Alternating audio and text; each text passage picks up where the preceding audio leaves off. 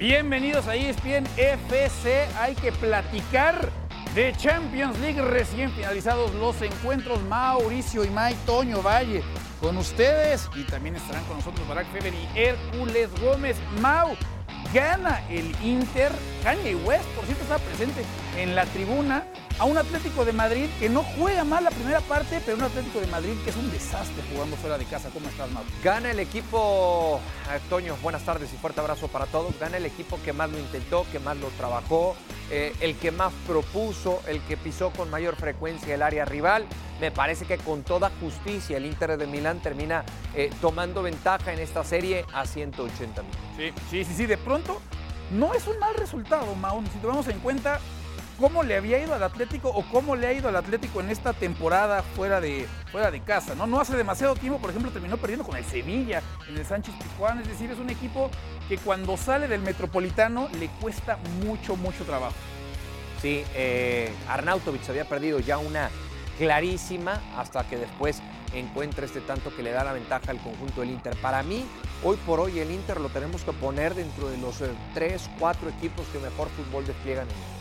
Sí, de acuerdo, completamente de acuerdo contigo. ¿Cómo son las cosas, no? Cuando nos fuimos a la etapa de pronto del sorteo, el Atlético de Madrid podía entrar en esa conversación en casa muy, muy fuerte. Cambia dramáticamente cuando sale justamente de su estadio. Y bueno, pues el día de hoy termina cayendo 1-0. Barak Fever con nosotros en esta edición de ESPN FC. Barak, no necesariamente un mal resultado para el Atlético de Madrid, ¿no? Si nos dicen que así va a terminar antes del arranque del juego, cuando nos vamos al descanso y nos dicen después si va a terminar perdiendo, tal vez entonces sí la cosa cambiaba un poco con nuestra percepción. ¿Cómo estás? Bienvenido. Saludos, Toño y Mau, también adelante a Erc. No es mal resultado en función de que no refleja la diferencia entre los dos equipos. El Inter es mucho mejor equipo que el Atlético de Madrid y el 1-0 no lo refleja. Y está, por supuesto, el partido de vuelta donde el Atlético de Madrid va a ser mucho mejor que lo que fue hoy, porque así ha sido a lo largo de la temporada. Es un equipo muy distinto cuando juega en casa. Yo creo que para los partidos que he visto de Atlético de Madrid fuera de casa, hoy fue muy bueno. Dentro de lo que estamos acostumbrados a ver del Atlético de Madrid fuera de casa, en función de un rival que es mejor en todas líneas, que tiene unos automatismos similares. Es decir, al Atlético le gustaría jugar como juega el Inter. No puede, no le alcanza. No tiene esa capacidad que el Inter ha ido mejorando y perfeccionando, y el Atlético de Madrid de repente juega bien, ¿no? El Inter casi siempre juega bien y hoy no fue la excepción, a pesar de que el resultado puede ser todavía mucho mejor para el Atlético de Madrid. Arnautovic casi falla otra vez, pero en ese casi, ¿no? Tras el remate de Lautaro que rechaza a Oblak, que anduvo muy bien, también tuvo 2 o 3 intervenciones muy buenas, pues ahí está la diferencia de un 1-0 que es bueno, al final de cuentas, creo que para los dos. Ambos, tomando en cuenta todo lo que estamos estableciendo y todo lo que queda todavía por verse, creo que pueden quedarse, si no satisfechos, sí dormir hoy tranquilos. A ver, a final de cuentas, solamente es una anotación, ya no existe el gol de visitante, Mau, ¿no? Entonces eso pues le ayuda de alguna forma a este Atlético de Madrid, que sí, en la primera parte genera, después les termina costando un poco más de trabajo. ¿Por qué cambia tanto este Atlético, no? O sea, es una pregunta que creo que ya llevamos un buen rato haciéndonos, porque fuera de casa le ha costado mucho a lo largo de la temporada. Sí, le ha costado mucho trabajo. Es uno en casa, otro completamente distinto de visita. Y yo, por más que existe ese cambio tan radical por funcionamiento y por actualidad de uno y otro equipo, yo de todos modos no veo cómo saque la serie. Okay. Y sé que al final, en el partido de vuelta, por ahí puede marcar un gol y entonces terminar con drama, pero yo al final veo al conjunto del Inter avanzando. Y sí me sigo quedando con esa sensación de este Atlético de Madrid, que otra vez es una temporada en la cual se esperaba mucho, en la que arrancando la misma parecía que finalmente cambiaba el estilo de juego y la idea y la filosofía de que ha tenido el equipo durante esta gestión, y otra vez en el momento importante para mí se vuelve a quedar corto. Yo lo ponía como candidato al título en la Liga, se ha despedido de eso. Lo ponía como uno de los equipos importantes en Champions, yo no lo veo superando al Inter en el partido de vuelta. Una Liga de España, además, pues donde queda claro que Barcelona no ha estado a la altura, ¿no? Cuando Girona ha sido una agradable sorpresa, pero uno pensaría que terminará cayéndose y no es capaz de consolidarse el Atlético de Madrid. ¿Por qué, Barak, le está pasando entonces esto al equipo del Cholo, ¿no? Parecería que esa etiqueta del quedarse por debajo de las expectativas se está convirtiendo cada vez más en algo común. Sí, tiene que ver mucho con esa inconsistencia de un equipo que no es fiable, ¿no? A lo largo de la temporada. Creo que los partidos de Champions League, por ejemplo, sí que no podemos descartar. Un partido en el que se conjure el Metropolitano, a ver si Turam juega o no juega, eso es trascendental. A un partido te saca el Atlético, como cuando te tiene que sacar una eliminatoria contra el Real Madrid, te la saca. Y contra el Inter te la puede sacar, ¿eh? El tema es a 38 jornadas. Ahí no es un equipo fiable. Ahí pierde muchos partidos, sobre todo fuera de casa, como hemos establecido. No tiene un plantel confiable en lo que se refiere a ver. Tiene muchos elementos de una calidad que pueden ser titulares y son intercambiables, y eso está muy bien. Pero a la vez tienes a un fuera de serie que es Antoine Griezmann. Y después el segundo mejor jugador del equipo podemos debatir, ¿no? Y alguno dirá que De Paul, otro establecerá que no, que más bien Oblak, alguno dirá, no, pues no podemos olvidar lo que está haciendo Lino recientemente, ¿no? ¿Quién es el segundo mejor jugador del Atlético de Madrid? El que sea está lejísimos de Antoine Griezmann, y creo que eso también tiene mucho que ver. Para colmo, ni siquiera es un tema de quién es el mejor y nos peleamos porque todos están a la alza, Mau, como de pronto puede llegar a ver en otros equipos. Pero a ver, yo sí siento mucho pesimismo, Mau, de tu parte. Hablas de una complicadísima situación para que el Atlético pueda dar la vuelta. ¿No es el mismo Atlético de Madrid al que no le pudo ganar el Real Madrid en Liga, por ejemplo? ¿No es el mismo Atlético de Madrid? Partamos de los primeros 90 minutos. Sí. El Inter lo debió haber ganado por más de un gol. Sí. Partamos de ahí. Sí, de acuerdo, pero encontró, okay. Pero no lo liquidaron. O sea, bueno, okay. Cuando más vulnerable era este Atlético de Madrid, que era hoy como visitante, le ganas, tuviste para hacerle más. Perfecto, pero solo le hiciste uno. Está bien, ajá. Pero era para más. Sí, okay. Sí. Bueno, solo le hiciste uno, pero era para más. Partamos de ahí. Después, me dices, o pones como ejemplo ese Real Madrid Atlético. Sí. Ok, por actualidad, por momento y por funcionamiento, ajá. Yo dije al arranque del programa sí. Que yo pongo al Inter de Milán dentro de los 3, sí. 4 primeros de acuerdo. O 4 mejores en Europa. Sí. Está para ti, hoy por hoy, abajo el Inter de Milán del Real Madrid en ese funcionamiento. ¿En funcionamiento? No, pero en la manera de conseguir resultados, o sea, en la manera de conseguir... El Madrid... al Madrid daría la impresión que en los últimos años, sobre todo con Ancelotti sentado en el banquillo, tenemos que aislarlo meramente... para conseguir el resultado, el funcionamiento no necesariamente entra en la ecuación muchas veces. Creo que esta discusión siempre va a lo mismo y creo que la discusión está muchas veces cegada por mucho respeto al entrenador y a lo que ha sido históricamente Diego Pablo el Cholo Simeone. Para mí, un histórico, un referente, recién lo hablaba antes de entrar al aire, está Aragonés, para mí en la historia del Atlético de Madrid, y quizá despuesito está el Cholo Simeone. Sí. Soy cholista, independientemente de su estilo de juego, si comulgas o no, si te gusta o no lo que practica el Cholo o lo que ha practicado a lo largo de los años. Pero también soy un realista de que el Cholo Simeone ha tenido que ver con que este Atlético de Madrid se haya quedado tan corto o se esté quedando tan corto el Cholo en esta temporada. ¿Le quita más al Atlético de Madrid de lo que le da? Bueno, este plantel no está para más. No sé, o sea, ¿qué es ese más? Ese más, competirle mejor al Inter. O sea, perdió 1-0, Mau. Va a ir abajo en la eliminatoria 1-0. No siempre hablamos, las series son de 180 minutos. ¿Y tú hoy firmas que elimina al Inter en la vuelta? ¿Tú firmas que el Inter elimina al Atlético? Sí. Sí, yo puedo decir que el Atlético... entonces se va a volver a quedar corto. ¿De qué? O sea, yo creo que el Atlético pasa a la siguiente ronda. ¿Tú crees que el Atlético pasa? No liquidas al Atlético de Madrid en el escenario donde es más vulnerable. Entiendo que hoy el Inter lo dejó vivir o lo dejó vivo. ¿Y cuántas veces no hemos visto series en las cuales un equipo es ampliamente dominador en la ida, dejas vivir a la vuelta al equipo que después va a recibir en casa? Es que yo con todo respeto, por más que cambie de forma radical el funcionamiento del Atlético de Madrid para el partido de vuelta, no lo veo superando al Inter. No lo ves. No hay manera. Tú, Barak, encuentras una forma con la cual este Atlético que se va vivo de Milán pueda revertir esta situación. Sí, sí lo veo. No lo creo probable, me sorprendería. Como he establecido, el Inter es mejor equipo en todas las líneas. Pero va a ser un partido parejo. Va a ser un partido parejo de mínimos y esos mínimos se pueden decantar en un momento para el Atlético de Madrid. No estamos hablando como en la Liga, donde hay demasiados partidos donde al final esa inconsistencia del Atlético de Madrid factura.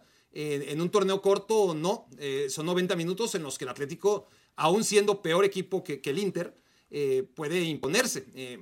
Son dos gotas de agua, los dos equipos. Tienen ADN similares, o una historia muy similar a la hora de plantear su esquema de juego. El 5-3-2 más propio del Atlético contra un 3-5-2 mucho más agresivo del Inter de Milán.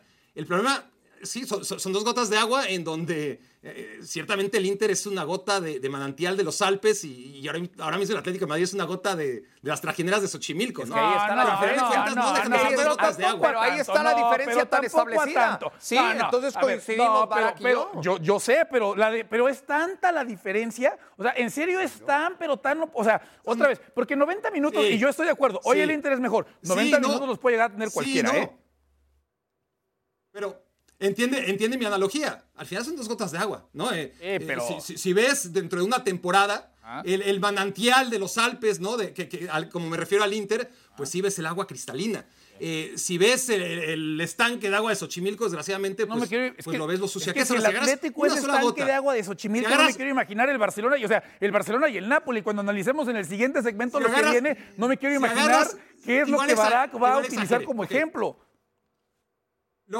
Lo que quiero decir, quizás radicalizando y utilizando una hipérbole demasiado dura para el Inter de Milán, es que si agarras una sola gota, si agarras una sola gota de cada uno, tampoco hay tanta diferencia, ¿no? Es un partido, son 90 minutos. Ajá. A la larga sí, el Inter es mucho mejor. Sí, pero es que parecería que es la primera, o sea, que no hubiéramos visto sorpresas, Mau, en Champions. Hemos visto equipos que remontan con cantidades mucho mayores de goles que tienen que anotar, con equipos que hay más certeza hoy.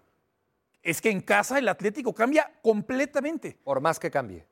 El mejor Atlético contra el mejor Inter. De esta temporada, ¿apuestas tu salario a qué?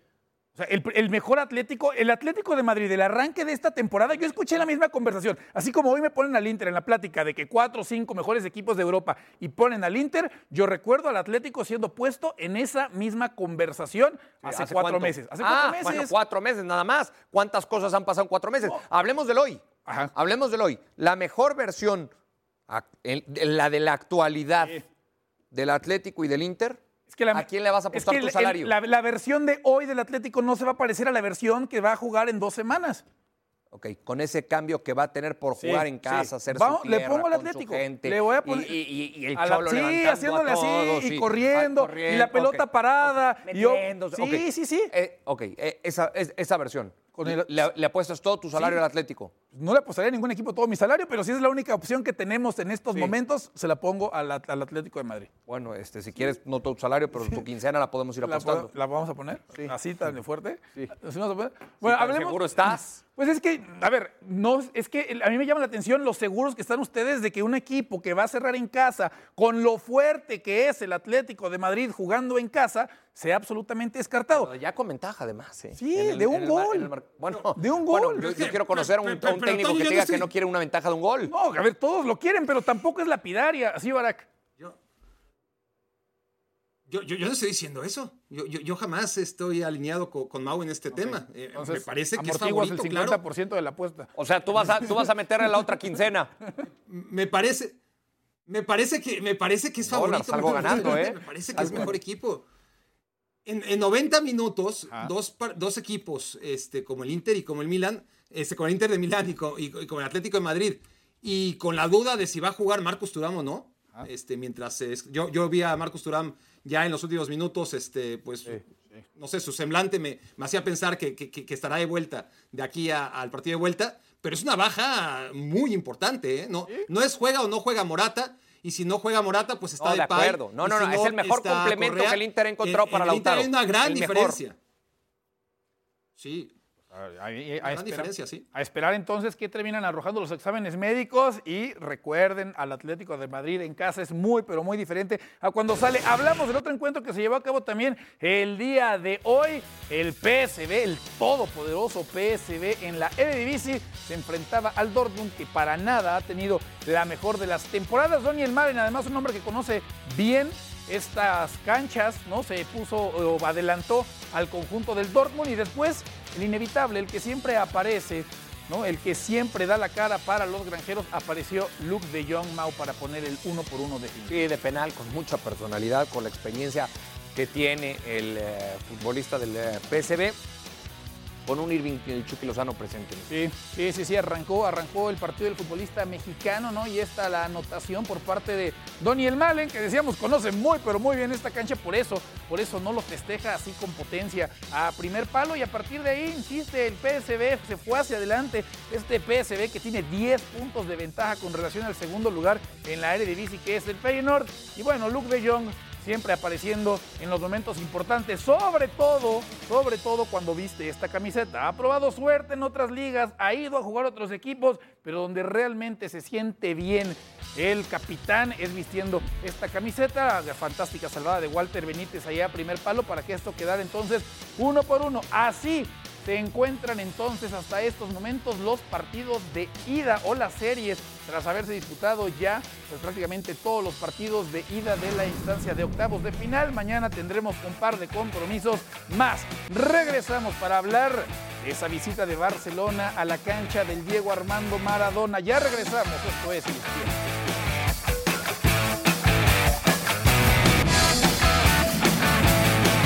La verdad es que últimamente me estoy irritando un poco, estoy un poco cabreado incluso con lo que escribe vosotros, la prensa en general, que salen muchas cosas que no son verdad, que es que no lo puedo entender tampoco, que algunos de vosotros van diciendo cosas que no son verdad, que son mentira y que no os da como un poco de vergüenza decirlo. Y eso es, me está irritando un poco. Ahora, se ha explayado Frenkie y lo entiendo perfectamente. Es que lo entiendo. O sea, cualquier futbolista o persona que está en el Barça siente injusticia, sí, porque se explican mentiras muchas veces. Lo entiendo perfectamente. Entiendo el cabreo de Frenkie. Para mí es un futbolista fundamental. Ahora conmigo como entrenador, y creo que futbolista para muchos años en el Barcelona, pero ya depende del club. Sé que él es feliz aquí, con nosotros ha estado muy, muy feliz y es un futbolista capital para mi esquema. Bueno, pues así llega Napoli y Barcelona, que reitero, no quiero saber con qué los va a comparar Barak Fever si el Atlético era una gota de agua de estanque de Xochimilco. No quiero imaginar, mejor no lo hagas, Barak, que hay gente que a estas horas podría estar comiendo, así que no nos metamos en complicaciones, pero así llegan estos dos equipos, que a veces me da la impresión, cuando le damos también la bienvenida a Hércules Gómez, que sea una esta edición de ESPN FC, a veces me da esta impresión, Mau, que lo mejor que le pudo haber pasado al Napoli es enfrentar al Barça, y lo mejor que le pudo haber pasado al Barça es enfrentar al Napoli. Sí, a ver, en un momento de mayor incertidumbre no podían encontrar al conjunto del Napoli o a un rival, ¿no? Hablando del Barcelona. Y lo mismo dirá hoy el rival en turno, el Napoli. No podían encontrar en un momento más inestable al Barcelona, que también, dicho sea de paso, a raíz de esa declaración de Xavi, en donde dice, me voy, bueno, las cosas cambiaron. Ahí van, más o menos. ¿Cómo? Pues no sé, pero fueron encontrando resultados. El funcionamiento sigue generando muchísimas. Sí. Y es que Herc es un conjunto, sí, del Napoli, que acaba de cambiar entrenador, pero el Barcelona no ha cambiado de entrenador porque da la impresión que no hay dinero para cambiarlo, ¿no? Y porque el nombre de Xavi de alguna manera lo blindó, pero si el técnico se hubiera llamado de cualquier otra manera, seguramente la decisión ya habría estado tomada y también llegarían a este compromiso de Champions con alguien nuevo sentado en el banquillo. ¿Cómo estás, Herc? ¿Y cómo ves esta eliminatoria? Hola, hermanos. No sé si tanto así, Toño. También hay que acordar que ganó la Liga, hermanazo. Ganó la Liga hace poco, Xavi, si tiene un poco de crédito. Ganó la Liga, es leyenda de Barcelona. Sí es cierto que este Barcelona tiene más del Ronald Koeman, el Barcelona de Ronald Koeman, pero no es un Barcelona para decir que está para desprendirse de un técnico, pagar por más o dejar más dinero sobre la mesa. Entonces, te entiendo por ahí. Y sí, estoy de acuerdo con lo que decías de que es el mejor juego para Napoli, pero también el mejor juego para Barcelona. Este Napoli no tiene ni pies ni cabeza, es un Napoli que no defiende bien, no ataca bien. Víctor Osimhen, su mejor jugador entre lesión y el torneo de África, no ha estado con ellos. Creo que eso es lo mejor que le pudo pasar a un Barcelona, que hay que decirlo, por más problemas que tiene, es un equipo que juega bien de visitante y tal vez es lo mejor que le pudo pasar fue el Napoli. ¿Cómo ves la eliminatoria, Barak? ¿Y quién llega mejor, entre comillas? La tabla de posiciones en la Liga sí nos dice, ¿no?, que la temporada de Barça ha sido mucho mejor que la del Napoli. El Napoli ya quisiera estar en el puesto de la tabla en el que se encuentra el Barça, por ejemplo, en Liga. Sí, pero hay más competencia también en la Serie A. Hay mejores equipos en la Serie A que en la Liga Española, desde mi punto de vista. Y eso puede hacer que sea un poco engañoso.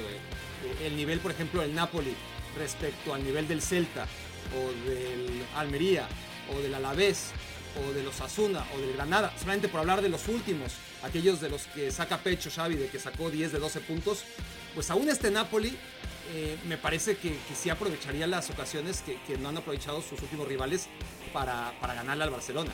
Y es un Napoli terrible, es un Napoli confundido, es un Napoli que no juega nada, pero es un equipo que no deja de tener a figuras que no están al alcance de la gran mayoría de los rivales que tiene el Barça en la Liga Española. Quita a un par y nadie, ¿no? Te puede presentar a algo como Osimhen, ¿sí? Regresando a la Copa Africana, esperando recuperar sensaciones de la temporada pasada. Kvaratskhelia, que también se apagó terriblemente, pero que sabemos de lo que es capaz.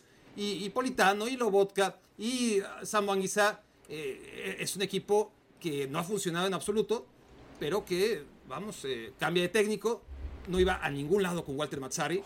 No sé si va a ir a algún lugar con Calzona, el auxiliar de Sarri hace años, pero por lo menos era algo necesario, ¿no?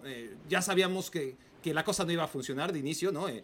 Cuando se va Spalletti y encima llega Rudy García y se va Kim In-jae, sabíamos que este equipo no iba a funcionar. Ahora, traer a Rudy García, después traer a Mazzarri en su lugar, ha sido despropósito tras despropósito, y ahora mismo creo que es un cambio de timón que le puede venir bien al Napoli. Insisto, no iba a ningún lado, y ahora por lo menos no sabemos a dónde va, y eso ya es ganancia. ¿Cómo esperas el partido, Mau? ¿Cómo lo imaginas mañana con el cambio de entrenador? Con la presión puesta sobre un Barcelona que ya no ganó Copa del Rey, no ganó Supercopa, muy complicado que pueda ganar la Liga, ¿no? Y que, bueno, pues es esta, o dices adiós. A ver, cuando se enfrentan dos equipos tan comprometidos, ajá, y tan necesitados, urgidos de resultados que les permitan respirar, terminamos por ver partidos bastante espesos, sí, aburridos, no del todo vistosos, y así me lo imagino el día de mañana, ¿no? Con ese temor por uno y otro lado a perder, más que pensando en correr riesgos y en tratar de ganar el compromiso y sacar una ventaja desde el capítulo de ida. Yo sí creo que el Barcelona va a superar eso. Si es así, sí, Barak. Si es así, Mau, el Napoli está liquidado, ¿eh? O sea, si el Napoli le tiene miedo al Barcelona, se acabó. Es que yo no digo que le tenga miedo, yo no digo que le tenga miedo al rival, sino yo digo que tenga miedo al resultado, al entorno, a lo que sea. Exacto. O sea, si el Napoli tiene esperanzas de avanzar a cuartos de final, tiene que salir a ganar, a entender que si no le gana este Barcelona, no le va a ganar a ningún Barcelona de la historia. Ahora, el jugador más importante mañana en la cancha es ¿quién? Tomando en cuenta, no sé, pensaría Lewandowski, que ha vuelto a encontrar la portería rival, ¿no? O sea, que es de los que de repente ha empezado a levantar la mano. Alguno de los futbolistas jóvenes de Barcelona que también ha tenido minutos en las últimas semanas. ¿Quién es el jugador clave mañana? Pues yo creo que Barcelona la milla mal, y creo que eso es tristísimo por lo que es Barcelona hoy en día, depender de un adolescente, pero es el mejor jugador que tiene hoy en día de Barcelona. Creo que es lo evidente, pero me quedo con Lewandowski porque el Lewa que vimos nosotros en el grupo de la Champions League es uno desconocido, uno sin gol, uno sin ánimo, uno pues que realmente por grandes lapsos del partido era un cono más, era un jugador más en la cancha, no se movía, no le ayudaba nada. El equipo de Barcelona se ha reencontrado con el gol, 4 goles en 3 partidos, creo que los 2 9 en este enfrentamiento, Osimhen si es que juega, que todo indica que puede jugar, o Lewandowski van a ser clave para sus equipos. Si es que Napoli hace algo es por Osimhen, que insisto, lejos de su mejor versión, entre lesión y entre el torneo de África, el AFCON, y entre que no encuentra gol, tiene un gol en la Champions League. Es gran diferencia Napoli con un Osimhen que está al 100 y un Osimhen que es uno más, y también Barcelona, entonces yo creo que ambos jugadores, la posición del 9 es súper importante para mí. ¿Encuentras a alguien más, Mau? A ver, ¿algún otro futbolista que para pondrías en la lista? Yo entiendo por dónde va el comentario de Hércules, porque es una realidad, por increíble que parezca hoy el Barcelona depende mucho de un niño todavía, un adolescente, ¿no? Sí, un adolescente como Lamine Yamal. Para mí es darle o ponerle una etiqueta de de responsable cuando creo que no es lo más justo. Pero parece que no es que se lo hayan puesto, es que él levantó la mano ante la carencia de alguien que tomara ese rol y dijo, pues yo lo agarro. Pero yo creo que sí, cuando hablamos de quién tiene que ser el jugador importante, tenemos que basarnos en uno de experiencia. Okay. Y yo por eso pienso en Gundogan. Okay. ¿Qué te pareció la temporada de Gundogan? No, o sea, es que es el problema. Sí, sí. No, o sea, el nombre, estoy de acuerdo, y cumple perfectamente con esas características, ¿no?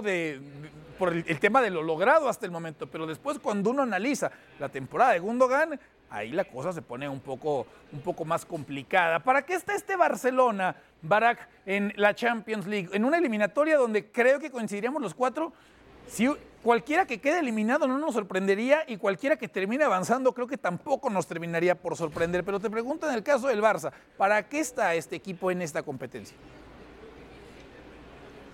No, está para pasar a cuartos de final gracias a que le toca uno de los rivales más débiles en este momento de los que se podía enfrentar entre las 14 opciones que tenía, bueno, menos si quitamos a los españoles. El Napoli seguramente era de lo mejor que le podía pasar. Está para rezar que le toque el ganador del PSV en contra del Dortmund, porque ahí sí que podría tener posibilidades de meterse hasta semifinales, y entender y rezar otra vez para que cuando le toque el Inter o el Real Madrid o el Manchester City o el Arsenal, pues no pase un 9-8-2 como aquel del Bayern Múnich, ¿no? Yo creo que es muy arriesgado ganarle en estas circunstancias. Luego cambian las cosas, ¿no? Y el Barça puede mejorar. No lo suficiente para ganar la Champions League, sí lo suficiente para que no lo descuarticen. Pero yo tengo muy presente que el Barça, antes de perder 8-2 con el Bayern Múnich, le ganó al Napoli en octavos de final. Y cómo hubiera querido, ¿no?, regresar el tiempo ahora mismo y no ganarle al Napoli. Ya nadie se acordaría ahora mismo de que el Barça perdió contra el Napoli en octavos de final en tiempos de la pandemia. Nadie. El 8-2 nos vamos a acordar siempre, y eso es porque el Barça llegó a una ronda que no le correspondía. Y ahora mismo el Barça no está para jugar cuartos de final de la Champions League. Si lo hace es porque el Napoli tampoco. Y uno de los dos tendrá que estar ahí. En función del rival que le toque, pues el Barça ha quedado muy mal parado, no solamente contra el Bayern Múnich en aquel 8-2, sino una y otra vez cada vez que se enfrenta al equipo bávaro, contra el Paris Saint-Germain hace muy poco tiempo, contra la Juventus hace más tiempo. Es decir, la verdad es que ya lleva el Barça por lo menos 5 o 6 años, cada vez que enfrenta a un equipo real que aspira a ganar la Champions League, no hay partido, no hay ni siquiera partido, y no me parece que el Barça esté para hacerle partido a ninguno de los candidatos ahora mismo. Las últimas 2 temporadas ni siquiera había sido capaz de llegar a esta instancia en la cual ahora está y en la cual se va a enfrentar al Napoli. Vamos a hacer una pausa en ESPN FC y ya regresamos para hablar del Arsenal. El Arsenal que estará midiéndose al Porto, también en búsqueda de un boleto a los cuartos de final de la Champions League. Esto es ESPN FC.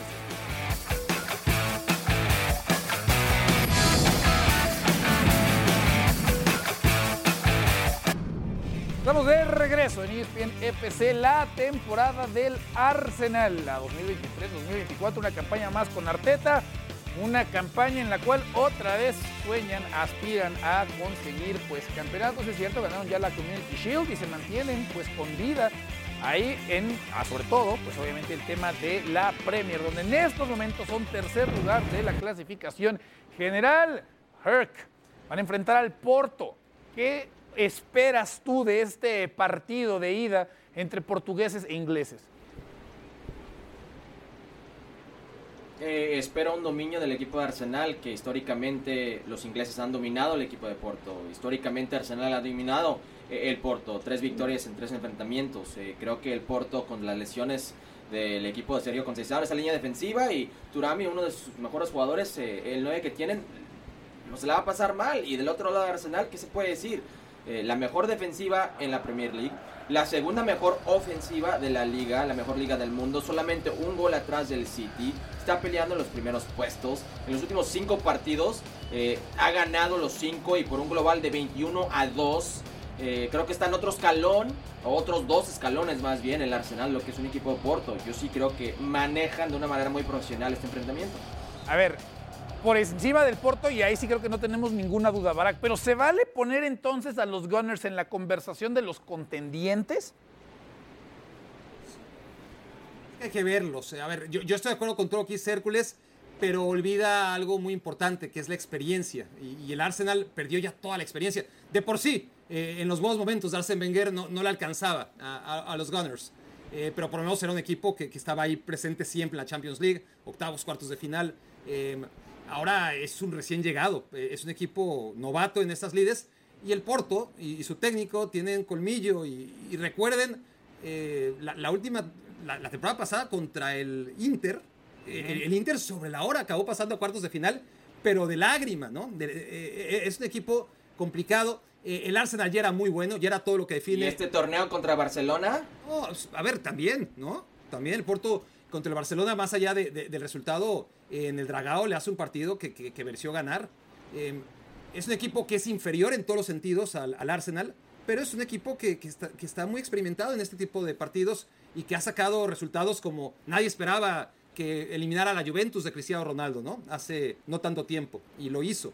Es un equipo que tiene la capacidad para poder competir contra el Arsenal. Y yo también recuerdo que el Arsenal, cuando todo el mundo dábamos por sentado que le iba a ganar al Sporting de Portugal en la Europa League, no lo hizo. Y ahí empieza la crisis del Arsenal la temporada pasada. Entonces, no lo veo tan claro. Sí me parece mucho mejor equipo. Y sí me parece a mí que es uno de los candidatos a hacer cosas importantes en esta Champions League. El tema es... ¿Está al nivel del Manchester City? Pues no. ¿Está al nivel del Real Madrid? Pues debería, pero a la mera hora, ¿quién apostaría por el Arsenal en contra del Real Madrid en un hipotético cruce, no? A ver, Herc. No, esa crisis de que habla Barak empieza con William Saliba y la lesión de William Saliba y la caída de Arsenal el último torneo contra el City. Yo estoy 100% convencido que si ese jugador, el francés, no cae, si el central está, ganan la Premier League. No estamos hablando del City ganando todo. Creo que se nos olvida lo potente o lo fuerte que puede ser el equipo de Arteta cuando están físicamente bien. Y creo que salud es algo importante. Hoy en día Gabriel Jesús, de la rodilla, a ver cómo puede responder de eso. Yo sí creo que este equipo físicamente bien, y como está jugando Bukayo Saka, como está jugando el joven inglés, sobre Porto, yo no le doy mucha oportunidad al Porto. Y lo que es la Champions League, entiendo lo que dice Barak y perfecto, lo compro. Mejores equipos de Arsenal no han logrado eso, pero sí es un candidato, es uno de los 4, por decir, que hay hoy en día. Lo pondrías ahí en una lista donde me queda claro, Mau, que tú tienes al Inter. En esa lista donde tienes al Inter, ¿se vale colocar también entonces al Arsenal con la temporada que está teniendo? Sí, aquí el tema es si el Arsenal está para atender dos competencias tan importantes, sin pensar que todavía tiene vida en FA Cup. Sí. Pero bueno, digamos que la FA Cup la deja de lado, y después de lo que le sucedió el torneo pasado en Premier, no sé si está para decir, ya también tiro por la borda lo que es la Premier y me enfoco a lo que es la Champions. Porque si quieres... El FA Cup ya está fuera. El FA Cup está eliminado, sí. FA Cup estaba eliminado. Sí, el Arsenal está eliminado ya de FA Cup. Sí, concentra simplemente... Arteta ya puede estar tranquilo con eso. Exacto. Claro, sí. Me tocó transmitirlo. Tienes razón, me tocó transmitirlo hace como 3 semanas. Ya no sabes ni... Hay tanto fútbol. Pero a ver, a lo que voy aquí, entre Premier y Champions, ajá. Entre Premier y Champions, yo no sé si el Arsenal hoy por hoy está para decir, me voy a enfocar en los dos. O sea, no tiene la plantilla para ti. Otro. Más allá de la plantilla, recursos, experiencia, creo que ahí es donde le puede pasar. Pero Mao, también atraviesa lo mismo el City, el Liverpool, están en las mismas. No, pero no compares plantel, no compares planteles, experiencia, calidad. Ve el récord de Arsenal contra el Big Six y ve el récord de Pep Guardiola y del City contra el Big Six. Hay una gran diferencia, el Arsenal gana. Pero hay una gran diferencia ahí. Le ha costado un mundo al City hoy en día contra los Big Six.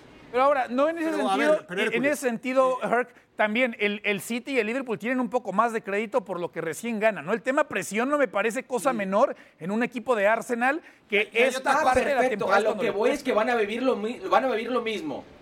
Hay otra cosa además, que yo no vas a encontrar un defensor más ultranza del Arsenal de Arteta que yo. Uh-huh. Pero hay una realidad. ¿Cuántos partidos de Champions League ha jugado Odegaard?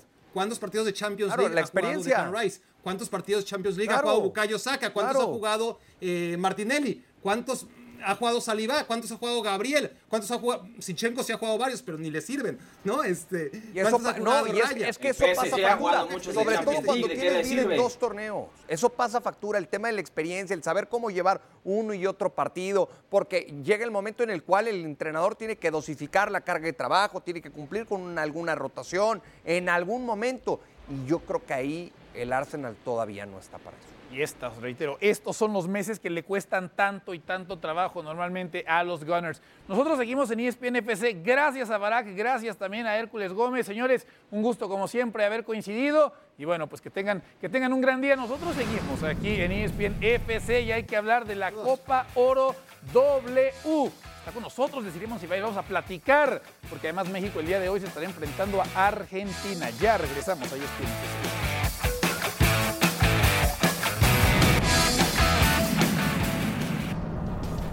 La selección mexicana estará debutando el día de hoy en la Copa Oro W contra Argentina y estarán, bueno, pues jugando en Carson, en la casa del Galaxy, y allá se encuentra nuestra compañera Katia Castorena siguiendo de cerca, obviamente, pues todo el desarrollo previo al arranque de este compromiso. Katia, qué gusto saludarte.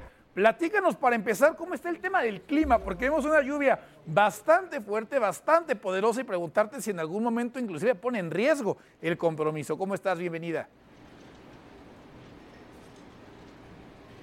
Toño, qué gusto saludarte, estar con ustedes. Sí, no ha dejado de llover desde la noche de ayer, toda la mañana. La cancha de Dignity Health Sports Park estuvo tapada el día de ayer. Hoy, evidentemente, ya la tuvieron que destapar para comenzar con los preparativos, pero no está corriendo bien el balón. De hecho, hace 2 minutos estaban los oficiales de CONCACAF haciendo pruebas, pateando el balón para ver qué tanto sí estaba rodando, y no sé si eso sí pudiera poner en riesgo entonces el desarrollo de los partidos, porque no está corriendo bien la pelota y están ahorita todavía haciendo pruebas, viendo entonces que procede, porque va a seguir hacia el clima, no va a parar la lluvia por el resto de la tarde cuando se estén llevando a cabo los compromisos o cuando están programados hasta el momento aún. Y a menos de 2 horas de que arranquen justamente estos partidos, Katia, ¿qué nos puedes decir en cuanto a la gente? No sé si ya hay gente que se esté acercando o en general, ¿cómo ha sido el tema de la venta de boletos para la jornada del día de hoy? Está bastante tranquilo, vi algunos aficionados en sus autos en el estacionamiento, pero a ver, vamos a ponerlo un poquito en contexto. Es martes, fue fin de semana festivo, un puente en Estados Unidos, así que la gente recién regresó a sus labores el día de hoy, a la escuela, a los trabajos. La hora de arranque del primer partido, recordar que es una doble cartelera y el primer partido es el de México contra Argentina, 4:30 de la tarde, hora local, en Los Ángeles. Ustedes saben que el tráfico aquí es similar al de la Ciudad de México, es complicado. Peor, Katia. Y pensaría que va a haber un poquito más de gente hacia la segunda. Que tú ya le tienes más cariño a Los Ángeles, Katia. Ya nos olvidó. Ya le tienes más cariño a Los Ángeles.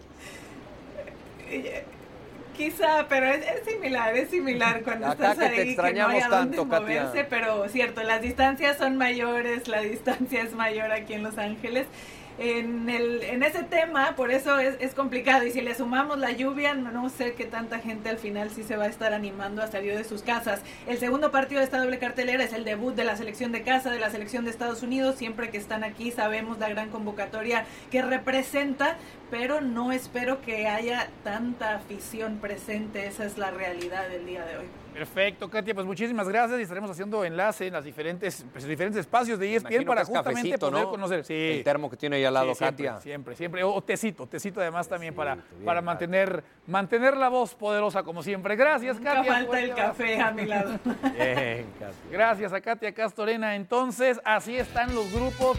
Estados Unidos, México, Argentina y República Dominicana, que consigue boletos justamente para poder estar presente en esta instancia. Apenas lo hizo el fin de semana, Brasil, Panamá, Colombia, Puerto Rico, Grupo B. En el Grupo C, Canadá, Costa Rica, Paraguay y El Salvador. Y qué gusto que esté con nosotros en esta edición de ESPN FC. Decidiremos si vais para platicar de la Copa Oro W. Deciré, ¿cómo estás? Bienvenida. Muy contenta, Toño, Mauricio. Feliz de estar aquí con ustedes para compartir de esta inédita Copa. Sí. Por primera vez Me encanta la combinación que hace CONCACAF con CONMEBOL, las 4 mejores selecciones de CONMEBOL, los 4 lugares que ganaron en Copa América 2022, y creo que es interesante ver esa combinación porque hablas también de las poderosas de Estados Unidos y Canadá, y creo que en medio dejas a México una gran oportunidad para que México demuestre de qué está hecho. Primero, me da mucho gusto saludarte, deciré verte otra vez. La pasada te fuiste, ahora vuelves, pero ya no te vas, ¿eh? Okay. Ahora ya no te dejamos. Bien, bien. Ahora ya no pero te trátame, dejamos. Trátame bien, me como quedo. Siempre, como claro, siempre, deciré. Claro. A ver, después de todo lo que ha vivido el fútbol femenil en selección nacional, ¿no? Ese golpe tan duro de quedar sin Copa del Mundo cuando va en franco crecimiento la liga, ¿está para ser campeón en Copa Oro? ¿Está para llegar hasta dónde? Me atrevo que lo ideal sería llegar a semifinales, okay, porque panamericanos y centroamericanos bien fueron campeonas en el 2023, bien, fueron torneos que sirvieron para calmar los ánimos de no estar en un mundial, de no estar en unos Juegos Olímpicos, de estar un poco borradas del mapa porque estos torneos no contaron para el ranking de FIFA. Y ahora esta oportunidad que sí puedes empezar a escaldar peldaños y demostrar que el año del 2023 funcionó para Pedro López encontrar su cuadro base, que lo ha hecho, ha sido constante, pero también entran muchísimas polémicas de dejar fuera jugadoras que están en su mejor momento. Y yo siempre voy a levantar la mano por estas futbolistas delanteras, que es una posición que a mí me encanta y la domino. Entonces, el pensar que no están las mejores delanteras y a falta de gol en la selección mexicana. ¿Cómo explicamos eso? No sé si está... Yo creo que está apostando por darle solidez en la parte baja, que son las centrales, una combinación entre la integración de la contención en la línea defensiva cuando juegue con línea de 3, o una salida más limpia, una base en el cuadro bajo, pero también carece de gol. Independientemente que ganó Panamericanos, que le ganó a Argentina la semifinal 2-0 con goles de Ovalle, si te fijas son esas individualidades que te demuestran esta jugadora que son aguerridas, van y buscan la pelota, buscan el error del rival y no te habla de una estructura sólida donde no puedes nombrar solamente a una, sino tendrías que nombrar a las 11 que están en la cancha demostrando que la estrategia funciona. Aquí en este torneo lo que debe funcionar es que Pedro no debe rotar tanto, sino una que otra jugadora, una pieza clave, pero por ejemplo la que tiene que hacer más énfasis en cuanto a su nivel futbolístico es María Sánchez, que creo que es por default la que tiene que agarrar la batuta de líder, pero también está Jacqueline Ovalle, que lo ha demostrado, pero no sé si México tiene esa encomienda, un deber ser de ser campeona, porque estamos hablando de otras selecciones tan importantes, del ranking 25. A ver, Estados Unidos es ranking 2,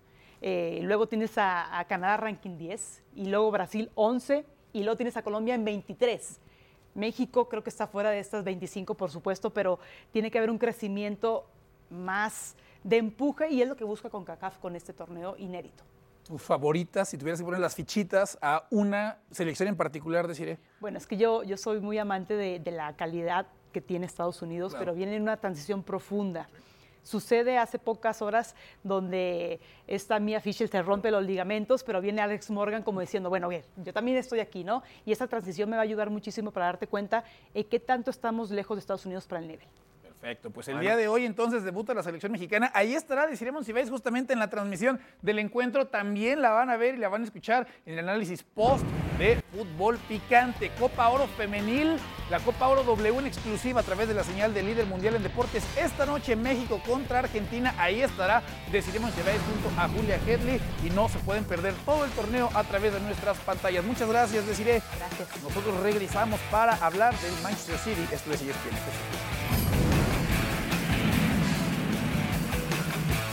De ESPN FC, ese partido pendiente. Cada que hablábamos de la tabla general en Inglaterra decíamos, y el City con un partido pendiente. Bueno, se jugó el partido pendiente, se enfrentó al Brentford de las abejas.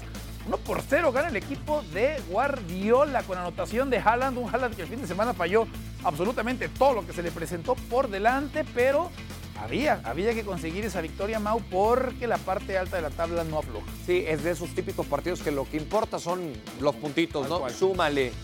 Sí. Ya después con lo perfeccionista que es Guardiola, entonces hablará del estilo, las formas, el cómo llegaste a ganar el compromiso con muchas jugadas que también llegó a generar de peligro, como esta que le sacan en la raya. Y con esto entonces a un punto de Liverpool, un punto por arriba del Arsenal, y todo tan apretado como siempre en las primeras posiciones de la Premier.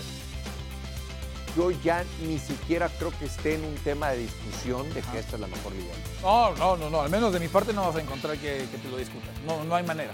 No hay manera que lo discutas. Por cierto, Haaland nombrado el jugador del partido en una anotación similar a la que hizo hace... no este fin de semana, sino el anterior, ¿no? También arrancando en potencia y ahí se le iban y se le colgaban y no era capaz de absolutamente nadie de parar al futbolista noruego. Ahí está Guardiola, no quedará del todo contento seguramente con el accionar de su equipo, pero ahí está la tabla, Mau. Y ahora sí, todos parejos en cuanto a puntos, porque reitero, siempre decíamos Manchester City con un juego menos. Bueno, pues ahí está el City que ya cumple con ese partido que se le había trazado por el tema del Mundial de Clubes. Y qué cierre vamos a tener, qué difícil ser el Liverpool ahora, ¿no? Como lo fue el Arsenal la temporada pasada. Y como lo fue Liverpool en dos ocasiones, cuando menos también. Claro, sí. El estar por encima del City, pero saber que no puedes pestañear. No puedes parpadear. ¿Por qué? Porque el otro y que acelera y te supera. Puedes hacer números históricos, ¿no? Y aún así te superan. O sea, las dos temporadas donde Liverpool termina siendo rebasado por el City, eran números que casi en cualquier otra liga de Inglaterra hubieran sido campeones. Salvo esa. Una máquina. Gracias, como tú. No, por favor. Toño, éxito en el previo del partido de la selección. Muchas gracias. Sigan en la señal de ESPN. Esto fue ESPN.